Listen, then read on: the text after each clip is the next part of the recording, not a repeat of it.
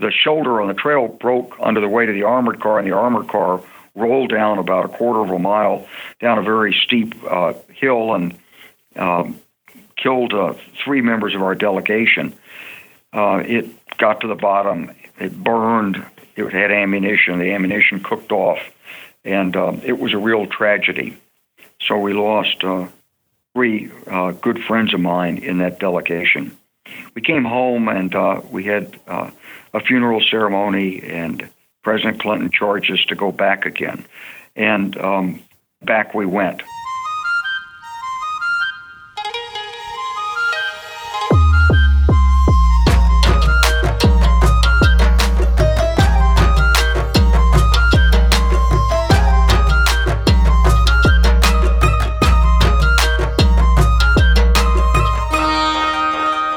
Welcome to this final episode of the season 2017 of Global IRI's monthly podcast, where we take one country per episode break it down for you as simple as we can, but certainly go in depth with some great guests. My name is John Tomaszewski. My name is Sinclair Stafford. And let's get this started. Sinclair, it's good to be back with you. I'm really glad that we're sort of ending the season off together. It's how yeah. we began. Yeah. In Colombia. Yeah. And now we're working in Bosnia and Herzegovina. So it, it is really a confusing country, Sinclair, not because of its people or its culture, but certainly just its name. And, yeah. And geographic sort of what belongs where. It's a lot to wrap your head around sometimes Yeah. So Bosnia and Herzegovina is a federation of two entities. Mm-hmm. Um, so you'd think that the Federation of Bosnia and Herzegovina is the federation, right? Yeah. Well, it's not.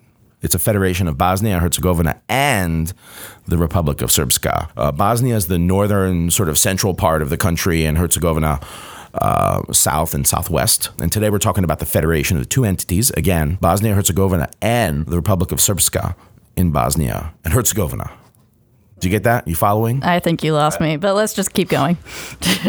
Great discussion for uh, your Christmas holidays when you're sitting around the table drinking plum brandy, probably yeah. from Bosnia Herzegovina. Yeah, you can show off a little bit. Yes, yeah, you know you something. Say, what about this Republic of Srpska? Do you yeah. know these people? Yeah, and JT, you would know because actually you studied European politics. So even though we know you as the Africa guy here yes. at IRI, yes. um, you are also a European expert. So why don't you? I'm an accidental Africanist oh. who studied Central and East European politics. Um, so why don't you give us the fast facts? What do we need to know about Bosnia and Herzegovina?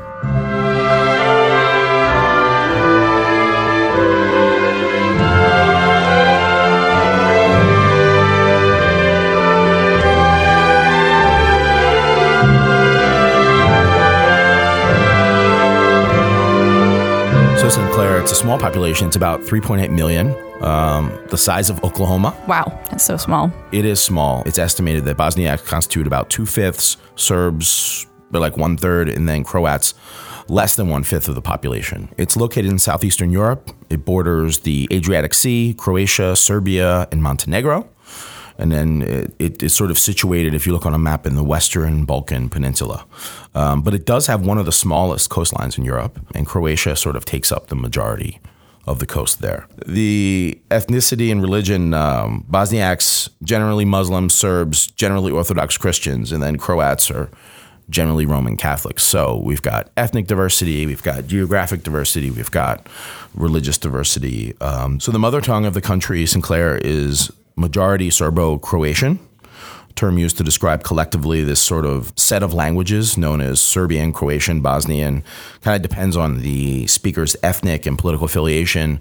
But as we'll hear, they all understand each other, right. um, despite the fact that they speak sort of distinct dialects. Yeah. Um, Latin and Cyrillic uh, alphabet exist, and both have been taught in schools and used in the press. But the rise of nationalism in the 1990s prompted the Serbian alignment with Cyrillic and a Croat and Bosniak alignment with the Latin alphabet. So yeah. we even have a fight over letters. Yeah, I th- I, that's what I think is so fascinating about this region is that the sectarianism and the the differences between the different groups go into so go far, go really far. I yeah. should say like go all the way down into the, the letters wide they and use. Deep. Yeah, wide and deep. Yeah, but yeah, yes. they all speak the same. They all understand. Yeah. The same language. As much as it is something that holds them together, it certainly um, you can see how it can be used for right. political purposes and otherwise. And, and, in case, in fact, is the case here. Well, Sinclair, for some lighter content. Yeah. Uh, well, not really light because we're going to talk about an assassination, but uh, there's Sarajevo, which is a well-known city uh, beautiful city. Uh, Archduke Franz Ferdinand was assassinated there, which sort of created uh, the conditions or led to the outbreak of World War One, The Great War. the Great War. Speaking of Sarajevo, it is also the site of the longest siege of a city in modern military history. So it's about 1,425 days, longer than Leningrad. And when we think about sieges, we think about what's going on in places like Mosul today, where uh, you're trying to take Yeah. back the city or capture Right. the city. So it's, it's it's it's about three. It's almost like three years, uh, more than three Holy years. crap. Yeah. Despite that, remains a beautiful place. Bosnia and Herzegovina has one of the last remaining jungles in Europe Trivia quiz answer. um, at Peručica. It has trees that are almost 300 years old, and the vintage of the forest, so how long it's been there, has been over 20,000 years. what? Hey, Sinclair, have you ever heard of a BAM? No. That's the money. The Bosnian convertible mark uh, can't be bought outside the country, so you can't get it at your bank. But when you arrive in the country, you got to give all your money and get some BAMs. And when you leave, you give your BAMs back, and they'll take them back. Otherwise, you take them home as, a, as an expensive souvenir. And I'm sure you, in your travels around the world, you have lots of foreign currency. So, I do right now, actually. Yeah, I have some Jordanian dinars and Peruvian soles right yeah, now. but at least those you can exchange somewhere. Yeah. The BAMs you can't. So, Sinclair, we've got a great lineup today. So for our first guest, I'm going to steal a line here from the West Wing. Uh, as President Bartlet would say, he has a better title than President of the United States. On today's episode, we have the former Supreme Allied Commander of NATO forces in Europe, General Wesley Clark, is going to be one of our guests. He's a retired four-star general of the U.S. Army, West Point valedictorian, Rhodes Scholar, University of Oxford graduate, Presidential Medal of Freedom recipient, and Democratic Party presidential nomination candidate.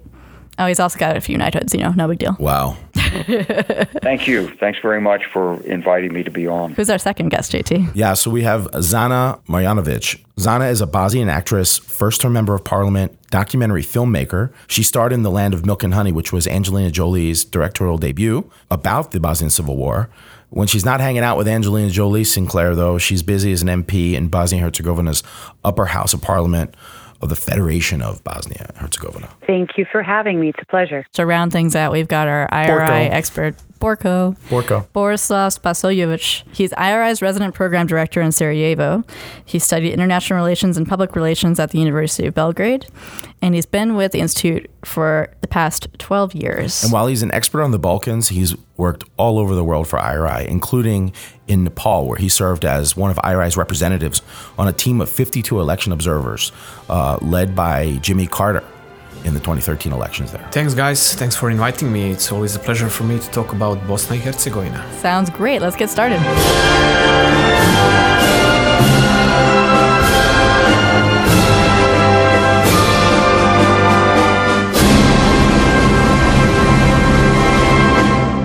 So, Borko, I think the modern history of Bosnia and Herzegovina really begins with the history of the former Yugoslavia, right? So, how did Yugoslavia emerge from the Second World War? Yeah, well, I mean, uh, yeah, we can say that modern history of Bosnia starts after the, the World War II, but actually Bosnia had its medieval state uh, in the 14th century. We should mention that. You know, some people would get offended if we do not. So, uh, and it was basically an independent entity until the Ottoman invasions in, in the 15th century. But after that, it was basically the part of larger empires. First, the Ottoman Empire, then uh, by the end of 19th century, the part of the Austro-Hungarian Empire, and we just need to, to remember that World War One basically started in Sarajevo, uh, and with the event uh, where Gavrilo Princip uh, killed the heir to the Austro-Hungarian throne, Franz Ferdinand, that event actually shaped the history of the modern world. Without that event, maybe we, we wouldn't have a World War One, and without without World War One, we wouldn't have World War II. So you can imagine how little Yes. event at that Yes. time in uh, 1914 actually shaped the history of the world. It So- also reminds us how important it is to keep an eye on things today. absolutely. Um, so that brings us to World War One. What's next? After the end of the World War One, it became part of uh, Kingdom of Serbs, Slovenes, and Croats, which later became known as Kingdom of Yugoslavia. And after World War II, actually Bosnia was uh, recognized as an as a republic in part of the as part of the Yugoslav Federation. So. Uh, and it enjoyed some prosperous times. You know, Yugoslavia was really, uh, it was a communist country, but it was never a part of communism or socialism like in the rest of the Eastern Europe at the time. So, uh, and thanks to the leader of Josip Broz Tito, who was uh, a bit uh, charismatic, charismatic person who led very successful uh, partisan guerrilla uh, during the war and uh, emerged victorious. And he was basically in position to form the structure of the country, including the Bosnia. Maybe you can tell us a little bit more about Tito. I know that uh, people that don't know much about that part of the world might know Tito over yeah, other things. Yeah, yeah. Well, he was he was one of the great icons of the World War II, you know, and uh, he after after the end of the war, he was able to actually put himself in position as a, as a dictator and uh, later in the late 50s beginning of 60s he was the leader of the non-aligned movement. And uh, tito himself was really a bon vivant. He enjoyed life so he liked to hang out with hollywood stars like richard burton elizabeth taylor. So uh, so, and he wanted to actually present Yugoslavia as a really cool, cool Was he place. one of uh, Elizabeth Taylor's husbands? Because I know Uh, She no, had as, many. as far as I know, that was not the case. But um, Maybe he you know, wanted to be. But. Maybe he wanted to be, yes. Yeah, yeah. Liz Taylor was big back in the days. So yeah. So, General Clark, I understand that Bosnia was actually a pretty prosperous place in the 1980s and even held the Winter Olympics in Sarajevo in 1984. Um, could you explain to our listeners how things began to change in the late 1980s um, and how the war in Bosnia began? Tito carefully juggled the different ethnic groups so that you had Serbs, Croats, Albanians, you had Slovenes, and um, even some Hungarians. And he was well aware of the different nationalities, the different ling- linguis- uh, languages, different religions of these groups, but they were submerged by his pers- the force of his personality.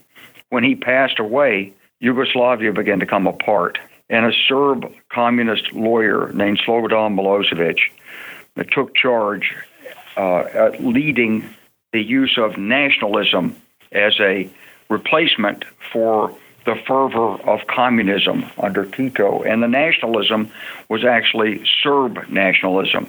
And it alienated the other groups inside the former uh, Yugoslavia. And um, these groups uh, recognized that it, this wasn't just a uh, this wasn't just a rhetoric. Milosevic was actually replacing the Croats, the Slovenes, the Albanians, and, and, and the Hungarians who were in key leadership positions with his Serbs, whom he felt would be more loyal to him. And so this sparked ethnic conflict as the uh, as the whole communist world came apart.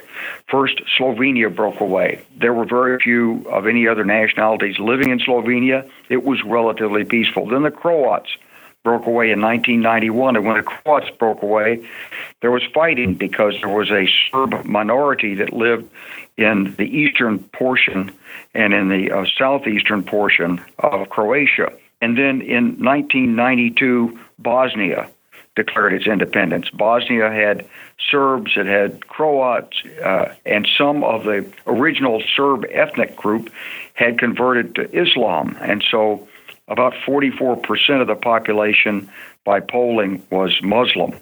So these became viewed as a different group, even though they were the same ethnically as the Serbs. So you had a three sided struggle that emerged starting in 1992. The Serbs fought back with ethnic cleansing. A Republic of Serb army was constituted from the Yugoslav National Army. It was simply all of the soldiers who were from Bosnia who were Serb. And um, they came forward and, along with some Serb paramilitary gangs, promoted ethnic cleansing in much of eastern and some of northern Bosnia. President Izetbegovic and the Bosnian Muslims held firm in their sectors in Sarajevo, and soon Sarajevo was surrounded. The Croats um, at first were with the Muslim minority, and then they went their separate way, and it was a three sided war for a year or so. And finally, by 1994, that conflict between the Croats and the Bosnian Muslims had been settled, and both were against the Serbs, who were militarily superior. Zana, how old were you when the war started? I was eight when the war started in Bosnia. My mom, my my father, and I were just a normal, regular family, and living a normal life. And then everything changed in one night. We woke up. I was eight years old still, but I felt um, like I was a grown up because I started worrying about what to eat, um, how to survive, um, how to escape. Then later on, as a refugee, how to um, adapt, how to uh, prove myself worthy, how to uh, learn a new language, and and um, it was tough. But it also I also learned to um, to take care of myself at a very young age. My mom and I were refugees. My dad stayed behind and uh, to take care of his parents uh, during the war. So you said when the war started, everything changed. What changed? I grew up. I started thinking about everything that grown-ups think about. I started worrying about how I'm going to survive. I had to take care of myself, and I had to take care of my mom and as well as my I mean my mom of course was the adult one but you still worry about your mom and you worry about your dad who's behind in your family and what's happening so you don't have that that innocence that a child has once you know that everything you had can be taken away from you in one day. And and you know taking it from there General Clark what was the state of the conflict when you were officially assigned to plan the U.S. response in 94? In the United States Army, we were very surprised by this because we were still focused on our recent success in the Gulf War and we were focused on what was happening in Somalia. And uh, right under our noses had begun this intractable, seemingly intractable conflict in Yugoslavia, a place with unpronounceable names and nationalities and groupings we didn't understand and, and a geography we'd never really paid much attention to. And so I came on the scene on in April of 1994. I discovered that we had a UN protective force, including British and French soldiers, on the ground inside Bosnia. We had NATO forces who were actually helping to enforce a UN arms embargo in the Adriatic to prevent arms from getting to either side. And then we had an, an, air campaign that was designed to prevent the Serbs from attacking the Bosnians with the Serb Air Force and we had just shot down a Serb jet um, when I uh, arrived fresh from the First Cavalry Division at Fort Hood, Texas, to sit in a White House meeting discussing about the rules of engagement. Wow! And um, that's where I that, that's where I began. And the siege of Sarajevo had been going on since 1992, right? That's right. And some, perhaps two million people had been driven from their homes, and uh, the casualties might have been between 100 and 200,000. We weren't sure at the time. We didn't have any way of accounting for them. There were Serb snipers in the high ground and uh, and on the apartment buildings in the Serb occupied sector of Sarajevo. And so there was an area where you had to get from the airport. You had to go through so-called sniper alley, where they could fire down from high buildings and for no apparent reason, they would shoot and kill people. It was a policy of terror and intimidation of the civilian population. I guess they wanted President Izetbegovic to just give up and surrender and leave Sarajevo to the Serbs, but he refused to do that. Weapons were almost non existent. I walked the trench lines in my first visit to the region in August of 1994. I met with President Izetbegovic and, and Prime Minister Silajdzic and I walked the trench lines with the Bosnian soldiers where they were trying to defend Sarajevo, and there weren't there wasn't even a rifle per man, so they would swap rifles whenever they started out on patrol. And the Serbs had elected not to actually invade, but to um, cut off, intimidate, and hope to discourage and drive out the Muslims.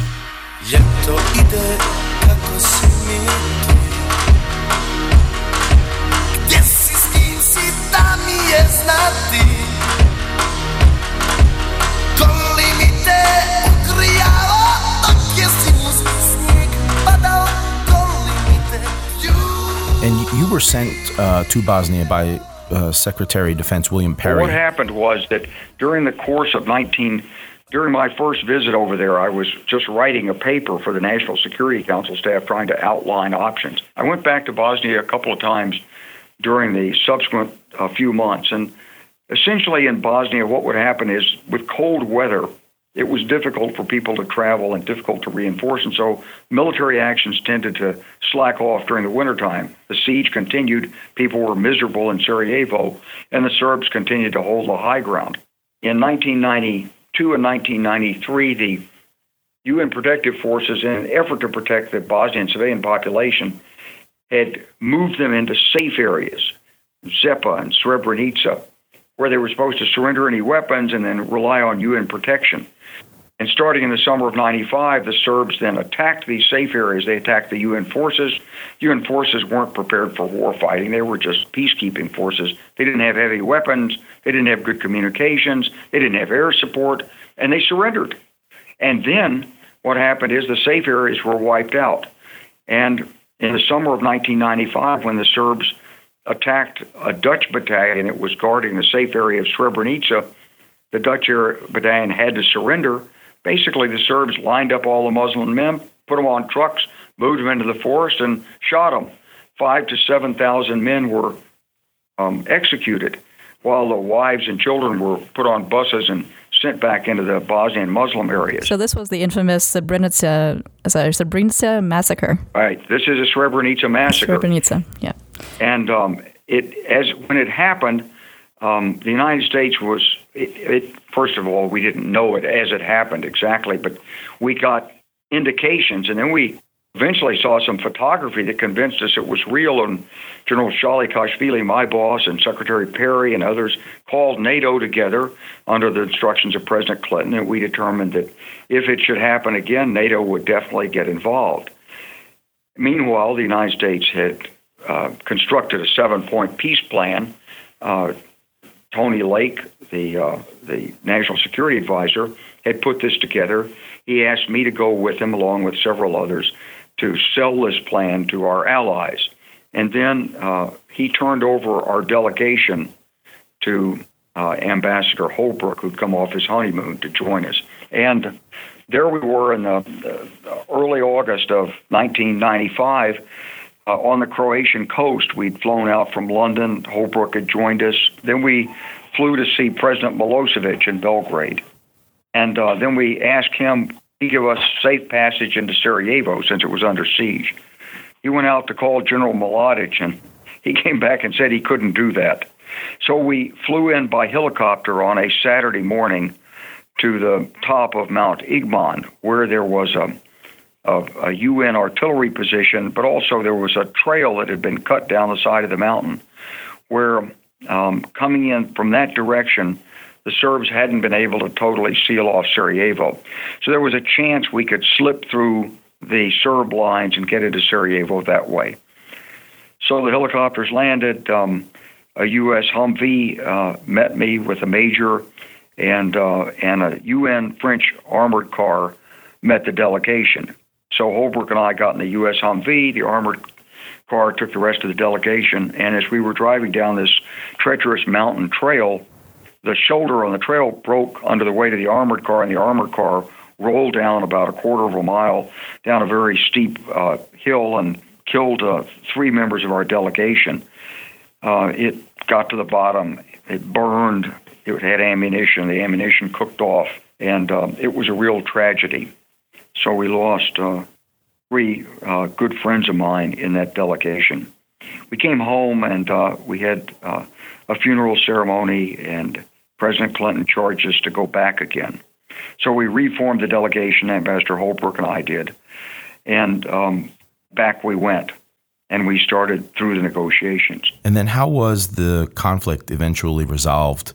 And sort of what was your role in the Dayton Peace Accords? As we went through with the new delegation, we did something called shuttle diplomacy, and we had the seven points that we were given to try to work with. So it was a 4951 division, and there was a separate area called Republika Srpska that was going to be given to the Serbs that they could govern. And uh, it was going to be part of uh, Bosnia that was 49%. The other 51% would go to the so called federation between the the, the Croats and the and the Bosnian Muslims. Uh-huh. We wanted to isolate them from the newspapers and from the press, so we arranged to go to the Wright Patterson Air Force Base facilities at Dayton, Ohio. During this time, we were, as we were negotiating with them, we were also uh, working up the drafts of the agreement. So my responsibility was the military annex, which was in many respects the the key part because it prescribed what the military had to do to enforce the peace. The United Nations had never been able to do this to enforce because they didn't have authority, but they were held responsible for everything. We wanted to make sure in the Dayton military annex that we had authority to do anything and then to minimize our responsibility. So we wanted to turn the UN model upside down. There were many other annexes, including how to return refugees and um, and uh, whether there was going to be war crimes discussions and justice issues, and um, so all of this was put together with uh, in in a package, and then we just sort of hammered it out in the last three weeks of the negotiations at Dayton. And uh, then the Republika Srpska was another contentious point. Of course, President Izetbegovic didn't want to recognize it, but ultimately he said, "This is unjust. It's unjust. It's unjust. But I, I have to do this." And so he gave up 49% of his country mm-hmm. to Serbs uh, located with their capital in Pale, a suburb of Sarajevo to the east. It was the Thanksgiving week. Uh, of 1995. So it was 22 years ago, and um, suddenly it was resolved.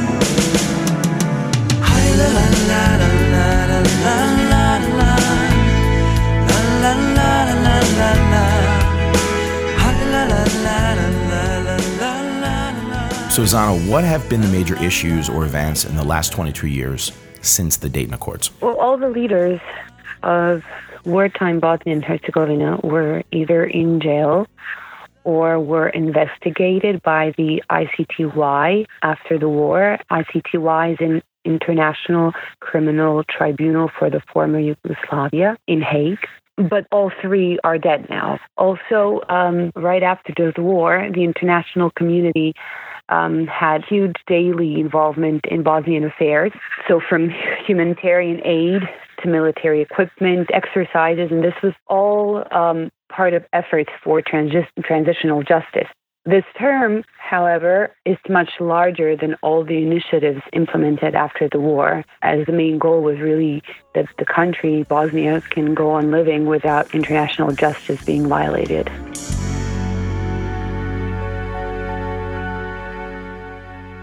So I know Bosnia has a really interesting type of government, different from most places. And the story of how it got to be that way is pretty uh, unique.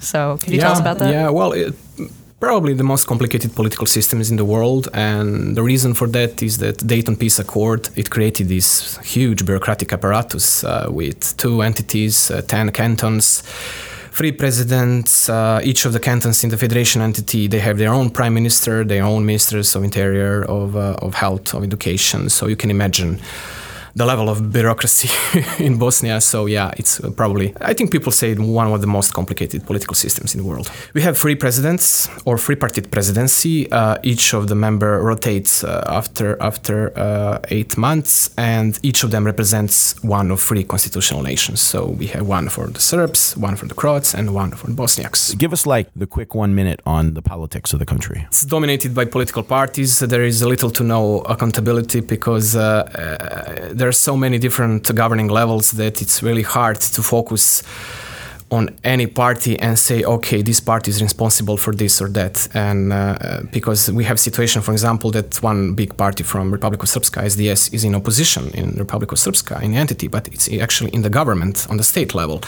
So, you know, you can only imagine how difficult it is for average voters to actually figure out who's responsible for their ordinary problems and who should be voting for at, at, at any elections. So. And I think it's interesting that, you know, because you have the tripartite presidency that rotates between the different ethnicities, um, you that creates a political system where that's dominated also by ethnic factions, yes. right? Yeah, yeah. do you think that in a way like keeps the war alive because you can never get rid of the distinction between Bosniaks and Croats and Serbs. Yeah, and uh, and the big national parties are actually using that. And uh, before every elections, uh, they are what they're doing. They're just raising the national rhetoric. They are, uh, you know, repeating the stories from the war of the victimhood uh, who's the biggest victim, who should get more rights. So it's just uh, you know dynamic which never stops, unfortunately. Zana, what's the current political situation like in Bosnia and Herzegovina today? Bosnian political system is created in a way that it makes it more likely that progress is blocked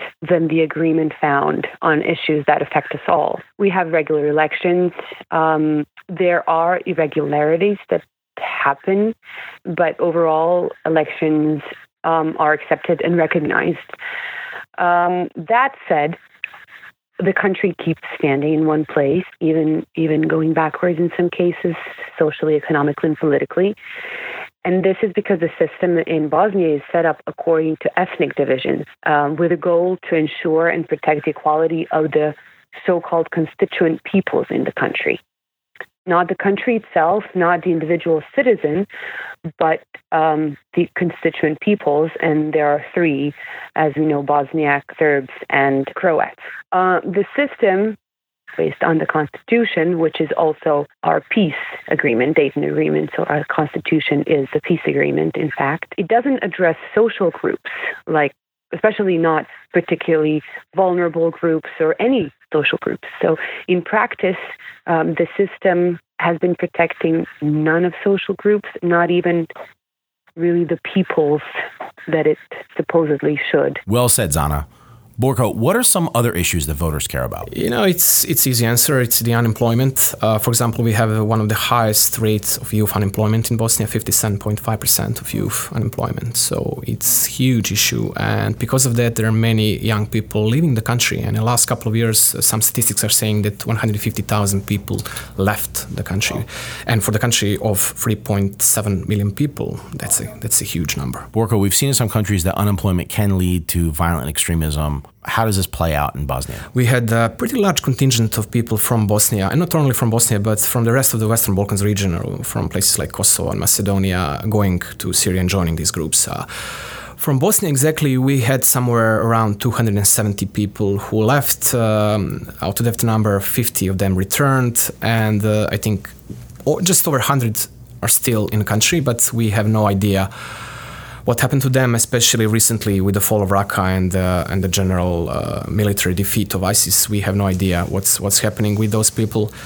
But in Bosnia itself, uh, it's something that we've been working on as I arrived for the last couple of years, and uh, we noticed some interesting trends. Yeah. Zana, what's Bosnia Herzegovina's relationship with its neighbors like? Well, following the conclusion of the wars, and overall general directions of of all the neighboring countries is looking at um, towards European Union. We're all on the path, or some like Croatia and Slovenia are already part of the European Union. In Bosnia, we are now officially in the accession process and responding to the EU questionnaire. This process, of course, reveals problems. It is all done in secret without public involvement. In this whole EU accession process, Croatia, um, as the nearest EU country, is a great asset to Bosnia in terms of having gone through the process itself.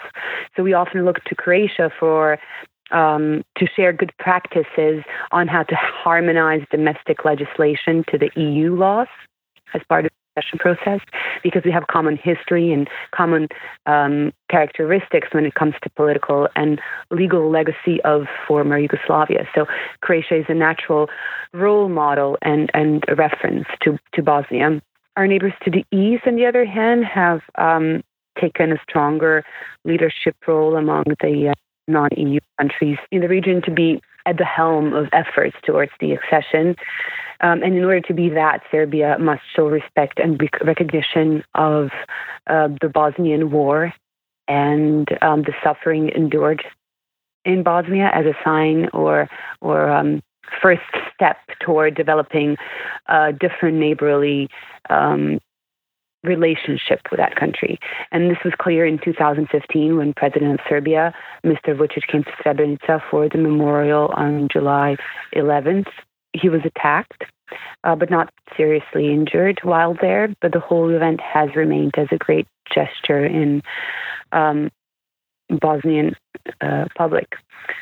Serbia also has a special relationship with other, uh, with one of the two entities in Bosnia, the Republic Srpska, of Srpska. This entity, uh, and specifically its leader, has been another source of instability in the country.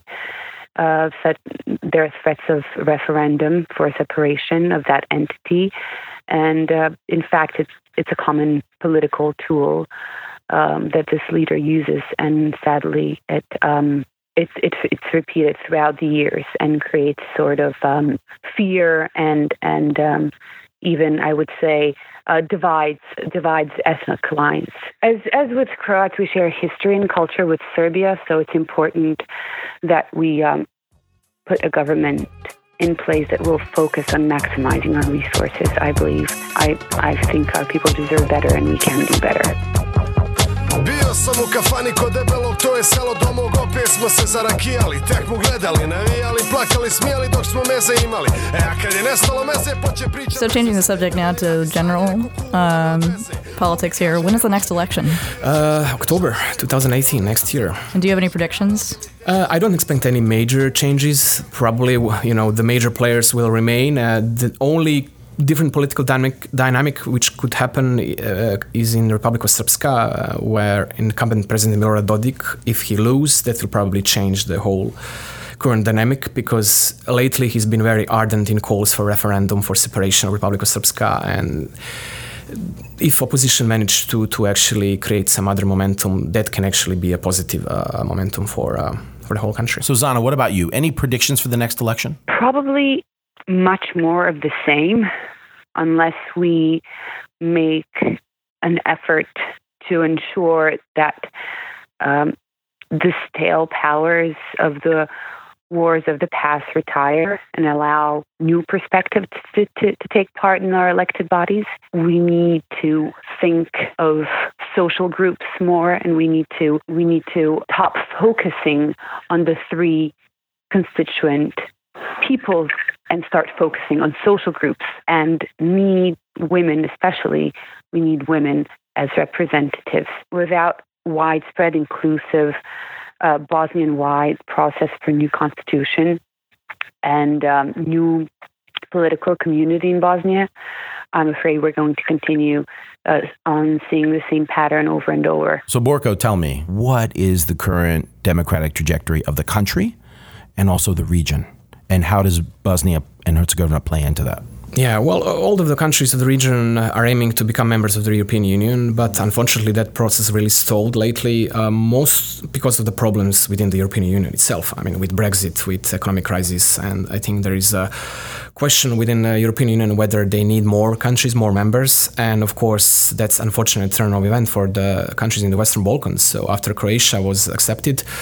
I think that Brussels said, okay, uh, you will become a member eventually, but it's going to be a long process. And of course, that didn't go well with the people because people kind of trying to to to see whether it's going to happen anytime soon. And with that in mind, other players are filling the void. Um, countries like Russia, some Gulf countries are actually putting more money, more influence into the region, and they have their own agenda, which is, of course, not that this region should become a member of the European Union or a member of NATO. And of course, uh, more and more people are ac- accepting these narratives, and are and that and that's that's the problem. That's the problem, really. That's we, we are also trying to address through through our program. Zana, what can other countries learn from Bosnia and Herzegovina? I believe that other countries can learn that constitutions that are discriminating against any groups don't work. For example, what I mean to say is so if you are a citizen of Bosnia and Herzegovina, like I am, and you don't, for whatever reason, feel that you belong to one single ethnic group, then you are called the other.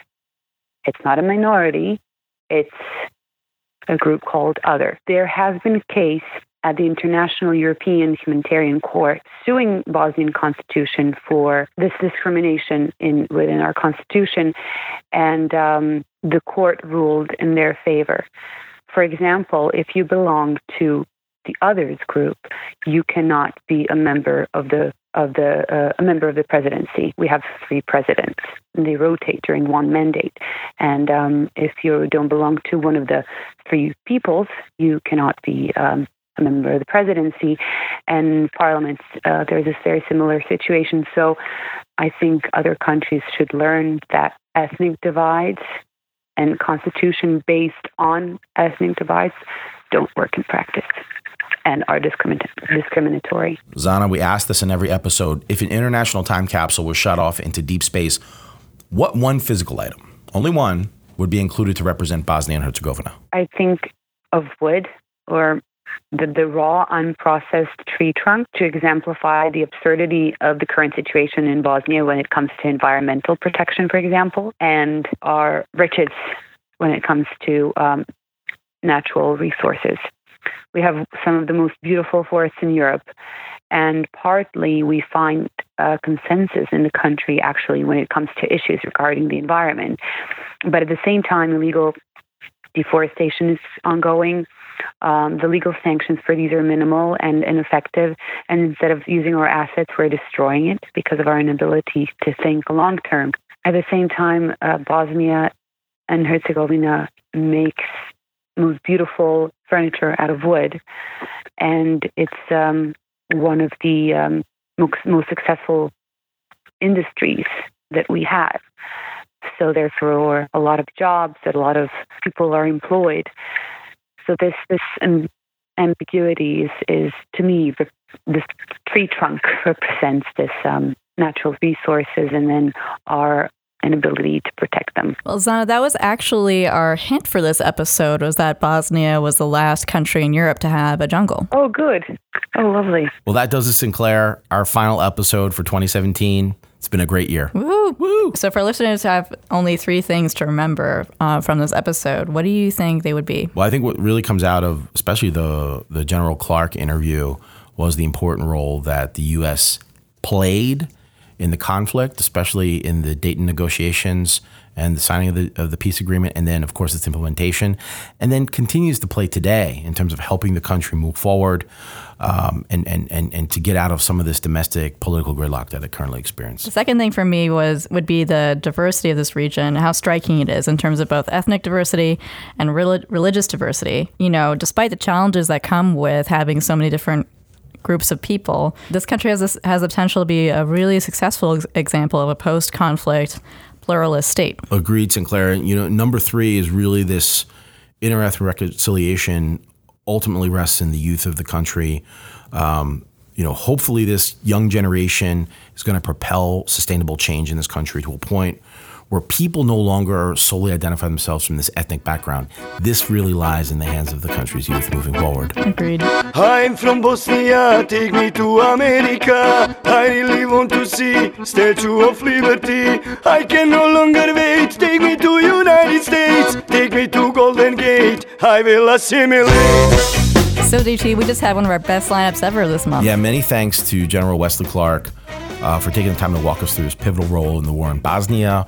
And uh, more importantly, we really like to thank him for his tremendous service to our country. His Twitter handle, if you want to follow him, is at General Clark. If you want to learn more military history from the general himself, he is teaching a course through the great courses. I don't know, Sinclair, have you ever heard of that? Yeah, actually I have. Yes. Well, it's really cool. Of course, listen to our podcast first, then tune in to the great courses. But it's on American military history from colonials to counterinsurgents. Sounds pretty Cool. That sounds Check it really out. interesting. TheGreatCourses.com. And then, of course, we need to thank Zana Marjanovic um, for sharing her personal story uh, from refugee to actress to member of parliament. Um, so you can see Zana next year in her upcoming movie, A Rose in Winter, where she portrays Edith Stein as the lead role.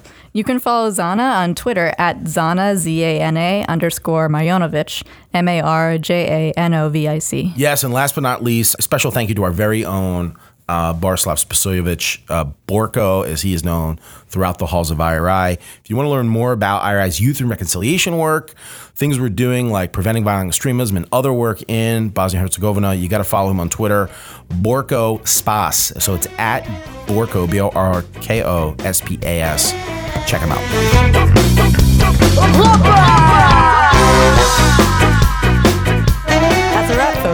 This concludes season one of Global. If there's a country you want to learn about when we return for season two on January 1, let us know. Shoot us an email at podcast at iri.org, tweet at us at IRI Global, or leave us a review on iTunes. And all I want for Christmas, Sinclair, aside from a new set of steak knives, is five stars on iTunes, especially in this episode. We need to get our jobs back for next year.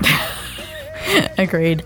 And happy holidays to all of our listeners. Thanks for all your support over this last year. On today's episode, you've heard the national anthem of Bosnia and Herzegovina and some great Bosnian music. Sinclair, our staff in Bosnia, did great work. Amila Karacic and Maya Bedak, thank you for your music suggestions. And of course, thank you to Alex Hollinghead for our theme music.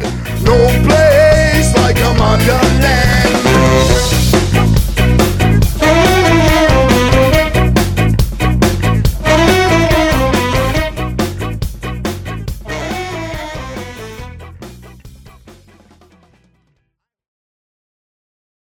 So, Sinclair, our hint, uh, I think you have a little hint for us for our next episode, which is next year Yes. in the next season.